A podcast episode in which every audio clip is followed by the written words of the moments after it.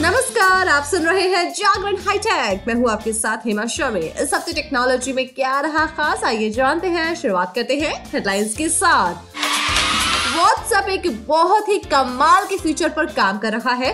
इस फीचर के बारे में हम आपको आज बताने वाले हैं और साथ ही बात होगी पिक ऑफ़ द डे की।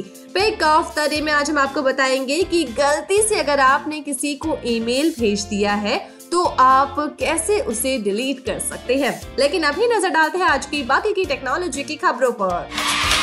5G मोबाइल इंटरनेट सर्विस देश के तमाम शहरों में लॉन्च होती जा रही है। दो टेलीकॉम कंपनीज़ 5G की रेस में सबसे आगे है, जियो और एयरटेल।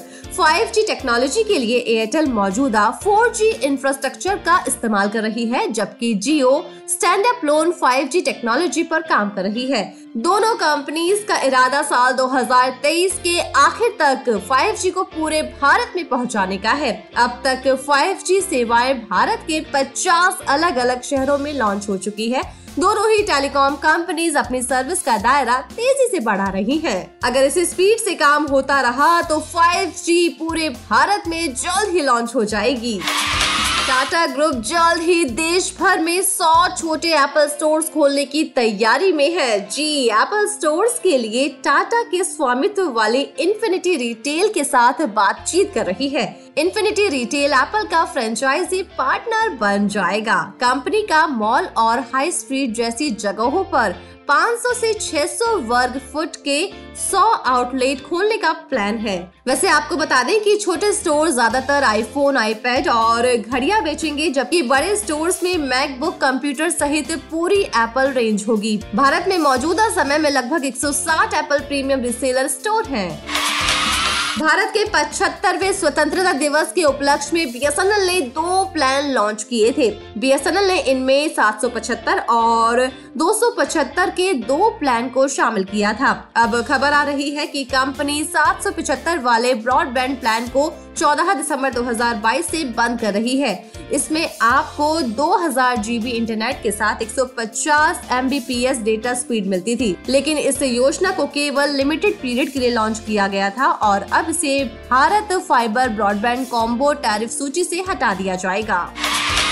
चलिए बात करते हैं व्हाट्सएप के नए फीचर के बारे में।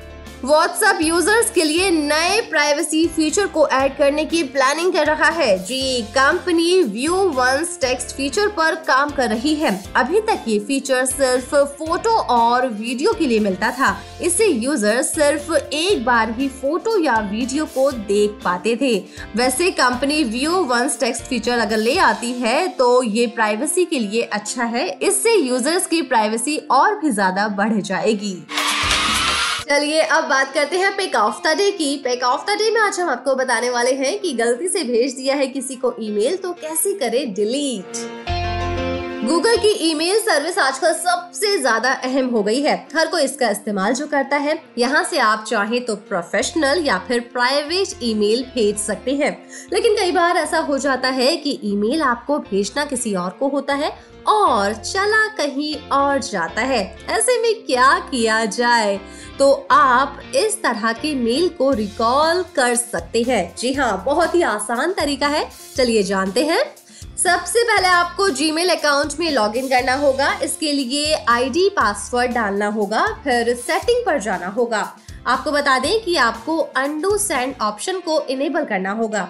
इसके बाद आपको जनरल टैब पर जाना होगा। ये ऑप्शन आपको सेटिंग में मिल जाएगा। इसके बाद आपको कई ऑप्शंस दिखाई देंगे। इसमें अंडू सेंड ऑप्शन पर टैप कर दीजिए। आपको इसे इनेबल करना होगा। फिर आपको वहाँ पर कैंसिलेशन पीरियड डालना होगा। इसकी रेंज पाँच से तीस सेकंड तक हो सकती है। फिर आप चेंजेस को सेव कर दीजिए। इसके बाद आप जीमेल का अंडू सेंड ऑप्शन इस्तेमाल कर पाएँगे। वैसे आपको बता दें कि जब भी आप किसी को ईमेल सेंड करेंगे तो आपको नीचे बाई तरफ़ एक छोटा पॉपअप दिखाई देगा, जिसमें अंडू का ऑप्शन भी होगा। जितना कैंसिलेशन पीरियड आपने सेट किया होगा, उतनी देर के लिए आपको अंडू ऑप्शन दिखाई देगा। अगर आपको ईमेल को रिकॉल करना है तो आपको अंडू पर क्लिक करना होगा। इससे आपका मेल अनसेंड हो जाएगा। तो है ना आसान तरीका? तो इन आसान तरीकों से आप ऐसा कर पाएँगे। वैसे अब हमारी टेक की खबरों के साथ मुलाकात होगी थर्सडे को। तो तब तक के लिए रखिए अपना ढेर सारा ख्याल, जुड़े रहिए जागरण पॉडकास्ट के साथ। नमस्कार।